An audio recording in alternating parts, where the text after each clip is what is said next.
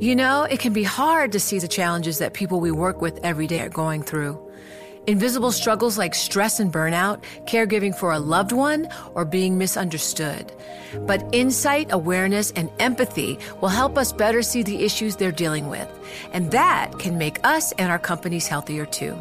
I'm Holly Robinson Peete. Join us on The Visibility Gap, a new podcast presented by Cigna Healthcare. Download it wherever you get your podcasts. The countdown has begun. This May, a thousand global leaders will gather in Doha for the Qatar Economic Forum powered by Bloomberg, held in conjunction with our official partners, the Qatar Ministry of Commerce and Industry and Media City Qatar, and premier sponsor QNB. Join heads of state, influential ministers, and leading CEOs to make new connections and gain unique insights. Learn more at QatarEconomicForum.com. It's the early days of the pandemic in 2020, and Dr. Daniel Chertow has a new patient, a 26 year old male who was hospitalized with chest pain. He did not present with the typical COVID symptoms, you know, the shortness of breath, the fever, and all this other stuff. It was chest discomfort. And he tested negative on, on multiple occasions. Dan runs the emerging pathogens section at the National Institutes of Health in Bethesda, Maryland. And if you're a COVID case at his lab, you're not there for treatment, you're the subject of an autopsy. Dan and his team are studying this young man as part of a bigger mission to figure out where in the body the coronavirus goes. He thinks that by tracing the virus's path and seeing what it does, it can understand why it's causing disease and how to stop it. Think of it like he's a detective trying to collect evidence and looking for the MO of a killer before it can strike again primary questions that we're trying to address, the initial questions are really the uh, cellular distribution of the virus across the body and the brain. So, in other words, exactly where does the virus go? What cell types does it infect? And really, really importantly, how long does the virus stay there?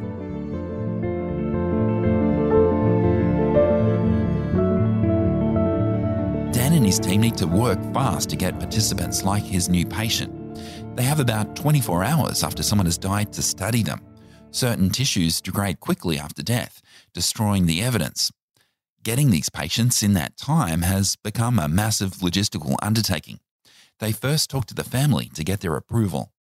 From there, they make arrangements with a funeral home to transport the remains to the NIH Clinical Center in Bethesda we set up a, a 24 hour call schedule where you know, I might hear about these cases at two o'clock in the morning, communicate with our amazing, amazing admissions department who would facilitate our contract funeral home going out in the middle of the night, bringing bodies here so that my team would be suited up at nine o'clock in the morning. On this spring day in 2020, Dan and his team are in a secure airlock chamber wearing astronaut inspired protective gear as they examine their new patient. The man died at the hospital and tests were negative for the coronavirus, so he doesn't fit the definition of a COVID related fatality. Instead, he died of something called viral myocarditis or inflammation of the heart muscle. But Dan says there was a reason he still wanted to study him.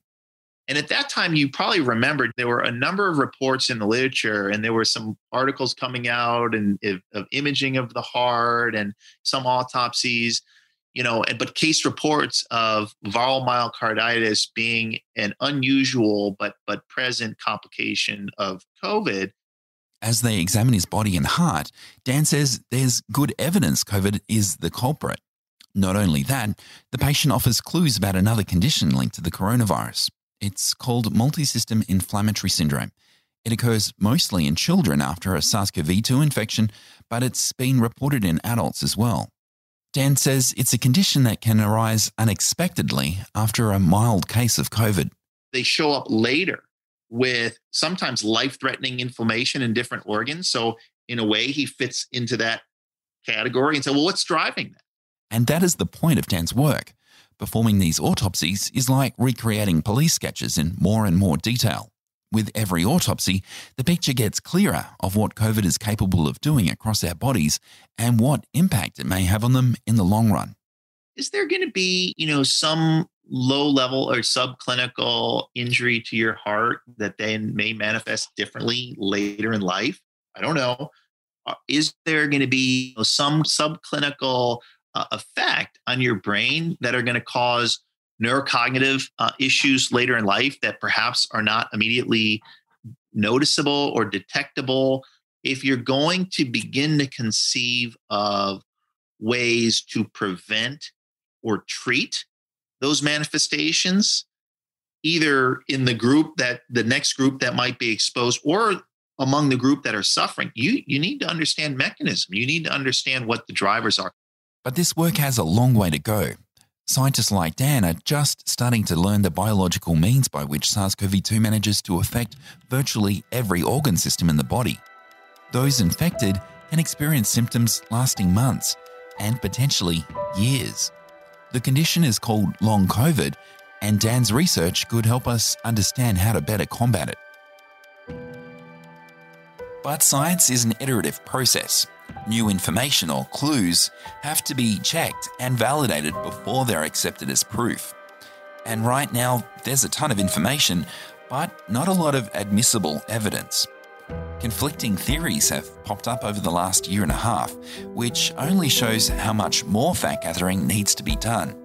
And resources for critical research, like autopsies that help us understand new diseases, have been stretched thin. It means disease detectives have fewer tools to use in their pursuit of the killer.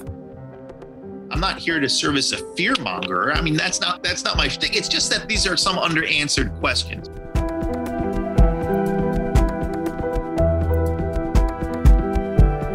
I'm Jason Gale, Chief Biosecurity Correspondent and a Senior Editor at Bloomberg News. From the Prognosis Podcast, this is Breakthrough.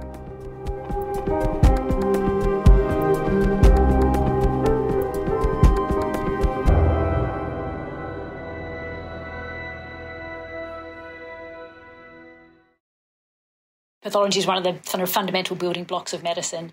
This is Dr. Linda Iles. She's the head of forensic pathology services at the Victorian Institute of Forensic Medicine. It's like a medical examiner's office, but this one in Melbourne is the largest of its kind in Australia. Linda is a petite, bespectacled woman with short salt and pepper hair. She finished medical school at the University of Tasmania more than 20 years ago and then went on to train in anatomical pathology. She estimates she probably did 200 to 300 autopsies during her training. Which, if you compare that to kind of really old school, sort of back in the day, then that might not seem like very many. But if you compare that to um, anatomical pathology trainees now, then that is a very large amount. These days, pathology trainees aren't even required to do autopsies. Fundamentally, autopsies are expensive procedures. I think autopsies have been slightly undervalued by clinicians over a number of years, even decades perhaps. And as less autopsies are requested, uh, less pathologists have experience with autopsies. This points to a big problem happening in modern medicine. Autopsies have been the bedrock of medical science since at least the 1500s. But today, sophisticated imaging and other modern diagnostic tools and hospital cost cutting have turned them into a dying science. Linda says there are a few reasons why autopsies have started to go out of style. One of them is that facilities are expensive to maintain at a safe standard. So it's this spiral of uh, decreased experience and therefore decreasing confidence and then underutilization of the facilities, leading to some of the facilities essentially being mothballed and then when you want to reinstitute them, then they're no longer really safe for modern practice. So it's sort of like this catch 22. And now, you know, we are really left with a generation of pathologists that have really quite limited autopsy experience, and therefore their confidence in performing autopsies uh, safely is, is significantly diminished.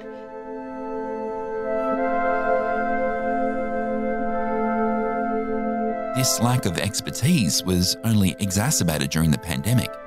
In the first few months of the outbreak, health authorities warned that doctors could become infected while performing autopsies and handling virus laden tissues. That led to half of these units shutting down in the US. The same sort of scenario played out across the world. In Germany, initially it was like, no, we will definitely not autopsy these COVID patients. And then a bunch of pathologists said, no, we have to do this because this is a new disease process. And, and then They just did a complete switcheroo and funded the autopsy program, which is where a lot of the really valuable data has actually come out of.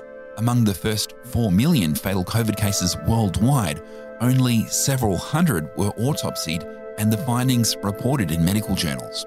That delayed getting answers to some crucial questions about COVID 19 and its effects on the body. The good news is that detailed post mortem investigations are picking up now. Linda says this could also bring greater awareness of the value of autopsy research. Whether it's just going to be a sort of short term thing or whether it's going to translate into something kind of more meaningful, I mean, I can only hope that it's going to be the latter. But, you know, this, the idea that, you know, novel infectious diseases are a thing of the past is, you know, I think this has kind of brought this certainly front and centre for people. Not all doctors waited so long before returning to autopsies. Disease detectives like Dan Chertow accepted the risk early on in the pursuit of answers.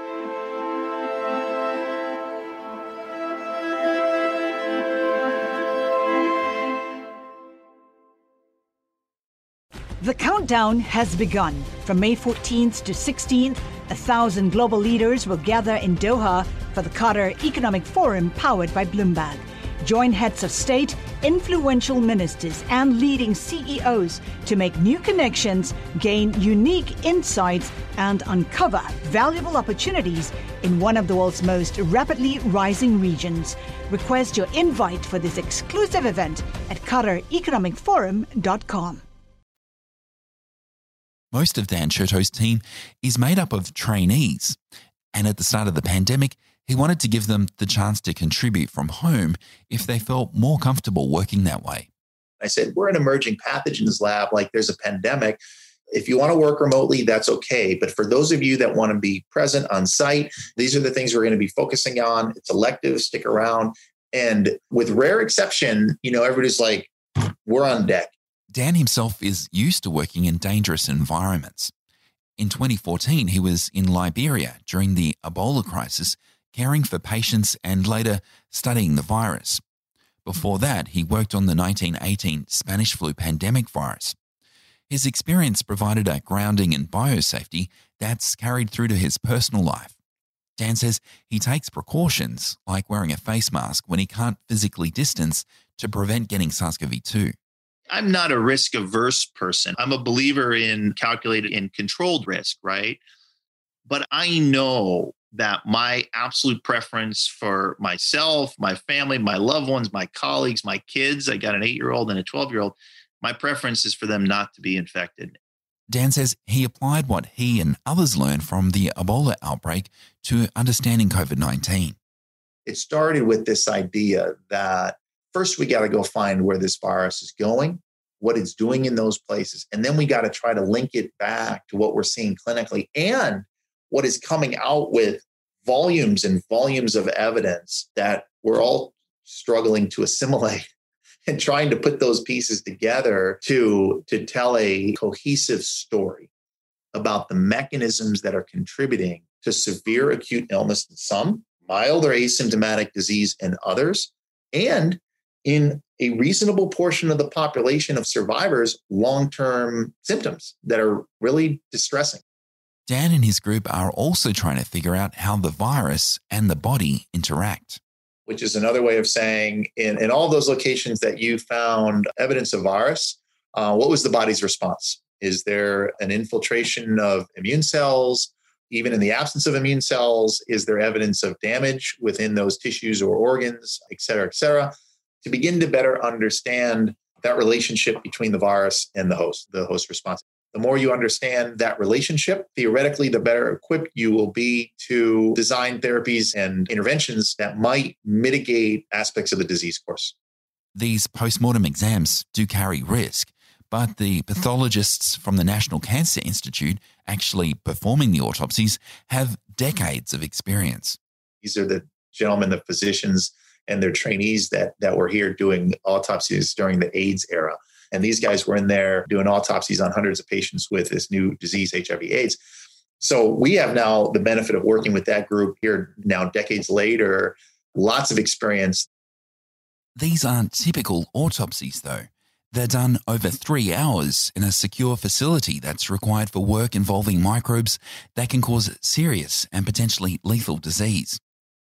So our group, the pathologists, they designed home design a grain box, which is basically plexiglass with a glove. It's like a glove box. Bioengineers on the NIH campus custom built an enclosure that fits over the head and shoulders of the deceased to contain aerosols when the brain is removed. To cut through the skull, it's a little bit morbid, but there's aerosolization, right? So you don't want to overly contaminate the environment. So implementing this thing and working, and this takes some time. The seven or so doctors, scientists, and technicians working inside the autopsy suite wear multiple layers of personal protective equipment, usually a plastic apron over a surgical gown, over an impermeable coverall, over surgical scrubs.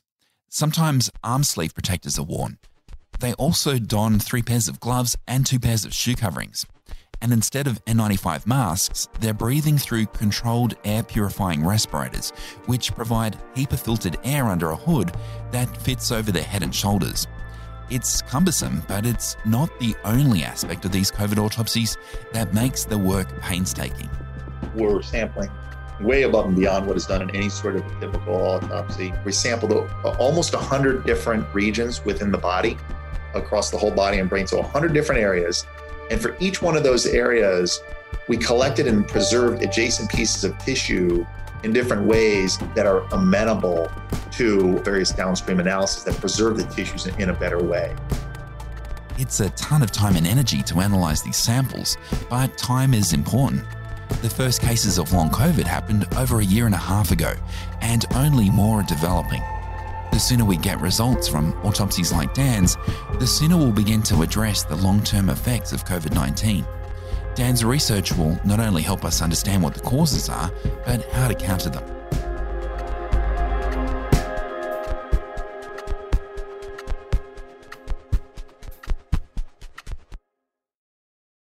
There are many theories on why people continue to suffer from a multitude of symptoms long after a coronavirus infection.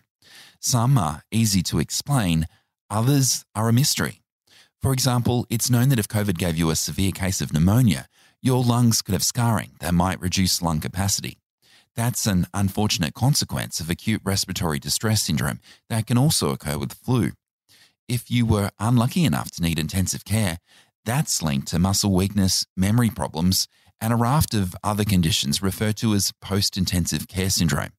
And if you were really unfortunate and needed mechanical ventilation, that's long been associated with post traumatic stress disorder. But these aren't the problems baffling doctors and researchers. The biggest surprise of COVID is that people who were not in the intensive care unit, people actually who were never needed to be hospitalized, are still having persistent symptoms. This is Dr. Walter Koroshetz, who we heard from in our last episode. He heads the National Institute of Neurological Disorders and Stroke in Bethesda. Walter says it's this group of patients, the ones with unexplained fatigue, brain fog, weird heart palpitations, and body aches and pains, who also represent the largest pool of patients who are persistently unwell as a result of the pandemic. The long COVID have fatigue. That's the primary uh, complaining factor. That's true about the post ICU cases as well. Fatigue is a major problem, but the long COVID symptom complex of fatigue, trouble with memory, trouble with thinking quickly, executive function, uh, trouble with sleep, pain syndromes, uh, sometimes uh, in exercise intolerance. Those are the features of this, this syndrome that we don't have good explanations for at this point. In some ways, the disease pattern many long COVID sufferers experience resembles mono or infectious mononucleosis. It's called glandular fever where I am in Australia, and some people refer to it as the kissing disease, possibly because it's spread through saliva and often occurs in teenagers. The culprit is usually the Epstein Barr virus. It can cause fever, swollen glands in the neck and armpits, and a sore throat. Most cases of mono are mild and resolve on their own in one to two months, but Walter says that's not always the case. With infectious mononucleosis, there is another syndrome which you probably heard about called myalgic encephalomyelitis chronic fatigue syndrome. And symptoms are very overlapping between what long COVID folks are complaining of and what happens in ME/CFS. It's just that ME/CFS has a six month period. You have to have had those symptoms for six months, but it looks like people are moving into that space. Walter says researchers have been trying for years to figure out the causative driver of that longer term illness after infectious mono. Now, with the 34 million people with COVID, it's a tremendous challenge now that we have to take up to try to figure that out. There is you know, a greater chance that we're going to figure it out now because we have this opportunity to study so many people and to try and understand what differentiates those who get better quickly versus those who have these persistent symptoms. So the hope is that you know, we can get some answers that would allow us to try different treatments to see what helps, and then potentially also learn something about what causes ME/CFS as well. Congress is giving the National Institutes of Health $1.15 billion over four years to find answers. Walter, along with Dr. Anthony Fauci from the National Institute of Allergy and Infectious Diseases and Dr. Gary Gibbons from the National Heart Institute, are co directing the research. There's a clinical team, there's an autopsy team, there's an electronic health record team. I know there's a big data team, and there's probably a couple of others. So there's, I think the estimate was there's 300 people have been working on this project since November. The amount of money Congress has set aside to study long COVID seems a lot, but it pales compared with the trillions of dollars the pandemic has cost already and the economic toll it will have decades into the future. Some estimates suggest that more than 1 billion people around the world have been infected with the coronavirus.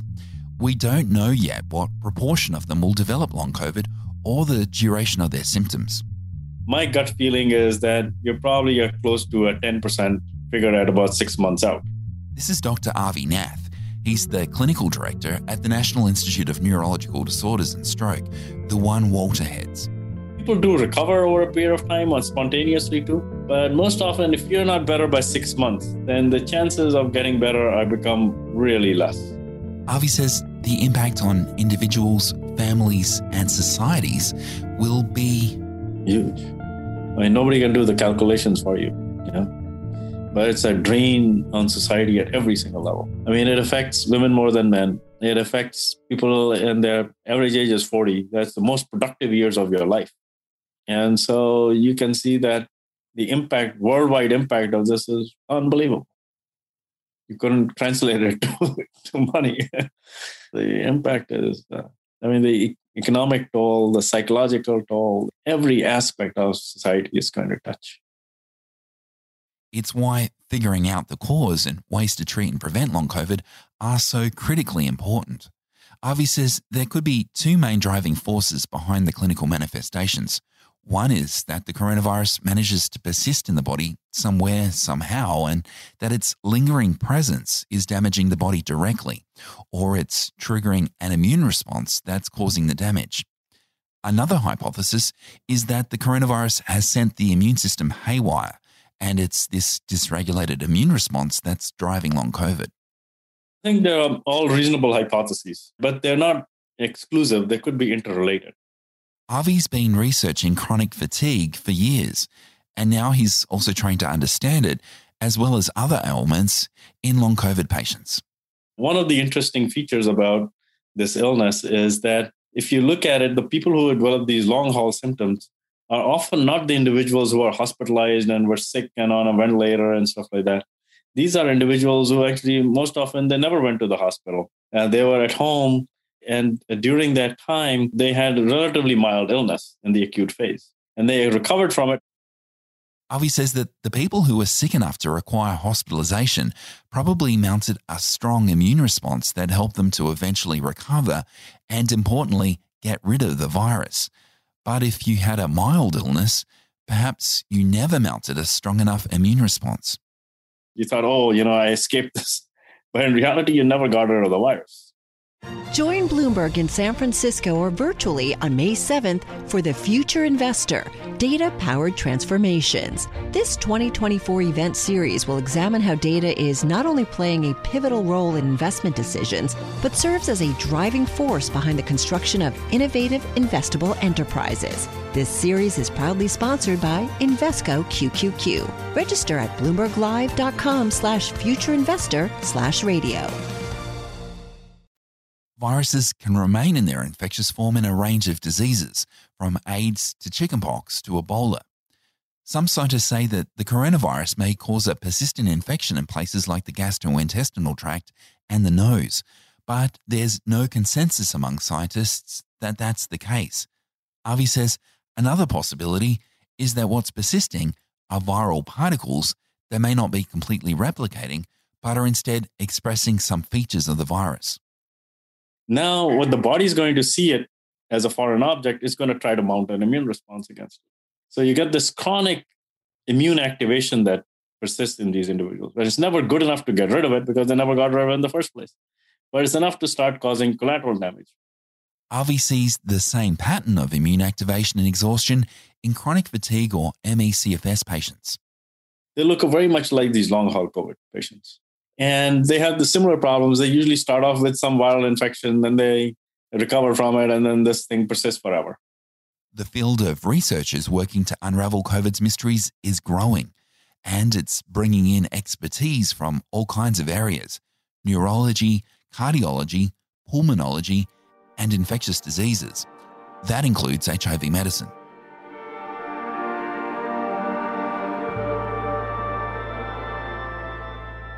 Professor Steve Deeks has been researching a cure for HIV for almost 30 years at the University of California, San Francisco. When the pandemic hit, Steve took notice. We had no idea what was going to go on with SARS CoV 2, but we knew it was a big deal. And we had a good sense that there were probably going to be some long term consequences. Everybody was focused on short term. Steve began enrolling patients in a study aimed at identifying how SARS CoV 2 affects long term health subset have long COVID and some don't. And we're beginning to do the biology. And one of our leading hypotheses is that the virus does persist in some people for some reason, and that that persistent virus initiates an inflammatory process. At the heart of all this has always been the concern that there is something that persists and stimulates that abnormal response.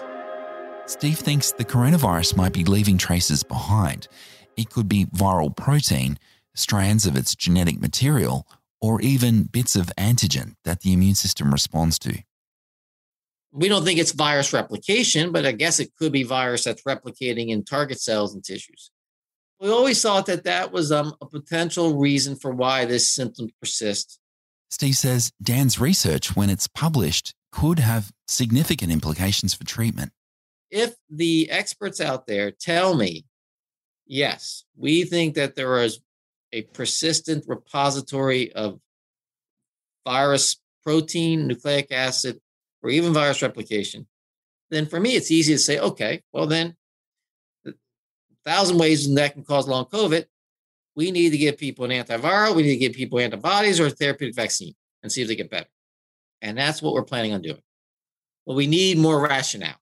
We need a paper from the NIH saying you know, with NIH level standards, yes, indeed, some people have virus. And if they tell me that these people with virus also had symptoms, well, that would be helpful. Steve says circumstantial evidence supports the concept that there's something persistent that's causing long COVID. There's all these anecdotes out there about people who have long COVID and get a vaccine and get better. And the only way to explain that is if there's persistent virus that's not being cleared by the immune system, and the vaccine makes the immune system better, and the virus goes away and they're healthier. And if we can prove it, then me as a, as a clinical trialist can do all the clinical trials. We can look at any of these antivirals, any of these antibodies, any of these vaccines, they all should help. So it's a very important study, and I hope it comes out soon.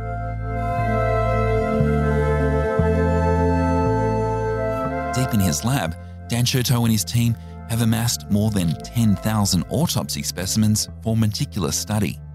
Their analysis is beginning to yield some answers to the many questions around long COVID and what causes it.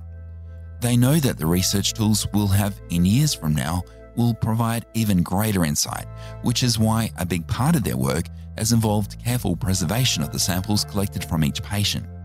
For instance, some tissues go into a solution that preserves nucleic acid, the virus's genetic material. And then we use a highly sensitive PCR assay to query presence or absence of raw RNA in those tissues. And Dan's group is going further to see if the virus that's collected from different areas of the body is still infectious. Can we actually get viable virus? Can we grow virus from, from these different sites? We've done, you know, simply put, a, a much more extensive sampling than, than others have. The data from the biospecimens are also matched with patient records, including genetic tests used to identify certain individual variations in a person's immune system. We have individuals as young as six years old, very, very sad, to beyond 90 years old. It's diverse, you know, across gender and race and ethnicity. It's diverse across a really important parameter, which is when we perform the autopsy relevant to symptom onset from COVID. There have now been dozens of studies published based on autopsy findings that have added data points to a map showing where the virus is going and what it's doing across the body. Others have done a very good job of creating the outline of that map of where the virus goes, what cell types, you know, how long it sticks. We intend to put some more spots on that map, you know, to help to help kind of fill it in, both as far as different locations, different cell types, you know, period of time, you know, that that researchers can then use moving forward. It's already clear to Dan that SARS CoV 2 spreads through the body wider than previously thought in patients with mild or even no symptoms. I think we're, we're operating under the impression that for the most part, the virus is contained in the respiratory tract, perhaps just the upper respiratory tract, never makes it to its lungs, and then doesn't go past that, right? Like it doesn't get into the bloodstream, it doesn't distribute to other parts of the body, and then you clear it. You know, you're better. I'm not sure that's the case. There's not a lot of evidence in this space. Dan says some of the patients who died with rather than from COVID will provide some insight into that. Those are issues that we cannot just assume one thing. And the implications of that are important because if you are mildly symptomatic or asymptomatic, but you actually do have period of viremia where the virus tropes to different parts of your body, and then you know you feel better, but actually the virus is persisting for a certain period of time and causing injury, or the body's response to clear that virus is contributing to some you know pathogenic mechanism that is you know manifesting as long COVID symptoms, we gotta we gotta know that, right? We gotta we gotta know that because without knowing it, how are we gonna address it, right? And so so we gotta begin to kind of turn these pages of the book, like peel the layers off the onion and try to answer some of these questions. Dan says a manuscript based on the young man with myocarditis is under evaluation by a scientific journal. A paper on what his team found looking specifically at the eye is undergoing co author review and will be submitted shortly. His larger project, providing a map of where the virus is going in the body, is pending more data across anatomical sites. Dan says he expects this last bit of information shortly and then can finish a manuscript. But evidence pointing to the causes of long COVID are of little help to patients unless the findings can yield ways to help them.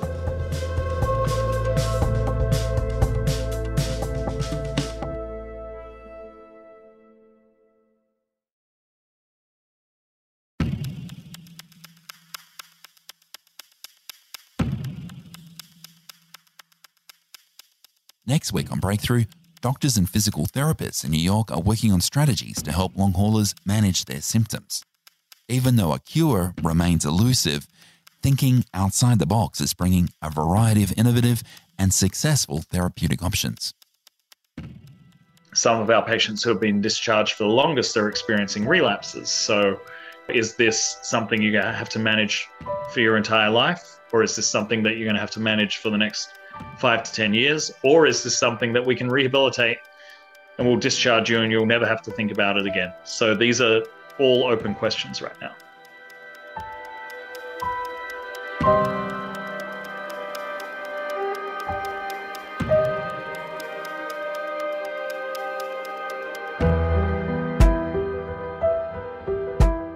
This episode of Prognosis Breakthrough was written and reported by me, Jason Gale.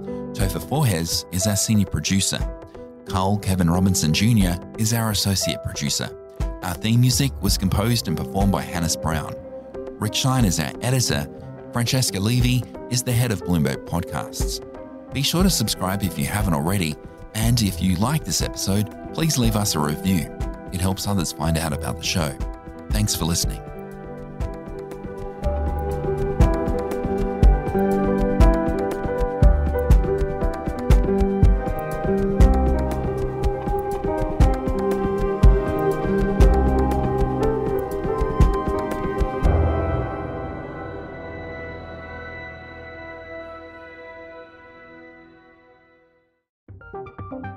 From Silicon Valley to Wall Street, the promise and perils of artificial intelligence are playing out on the world stage. But what will the next phase of AI adoption look like? Which companies, from big tech to startups, will dominate? And where do the risks and unintended consequences lie? I'm Emily Chang. Join me at Bloomberg Tech in San Francisco, May 9th, to answer many of the industry's burning questions, alongside Snap's Evan Spiegel, Xbox President Sarah Bond, OpenAI's Brad Lightcap, top researcher Dr. Fei Fei Li of Stanford, and many more. More details and just a few tickets left at bloomberg.com/techsf.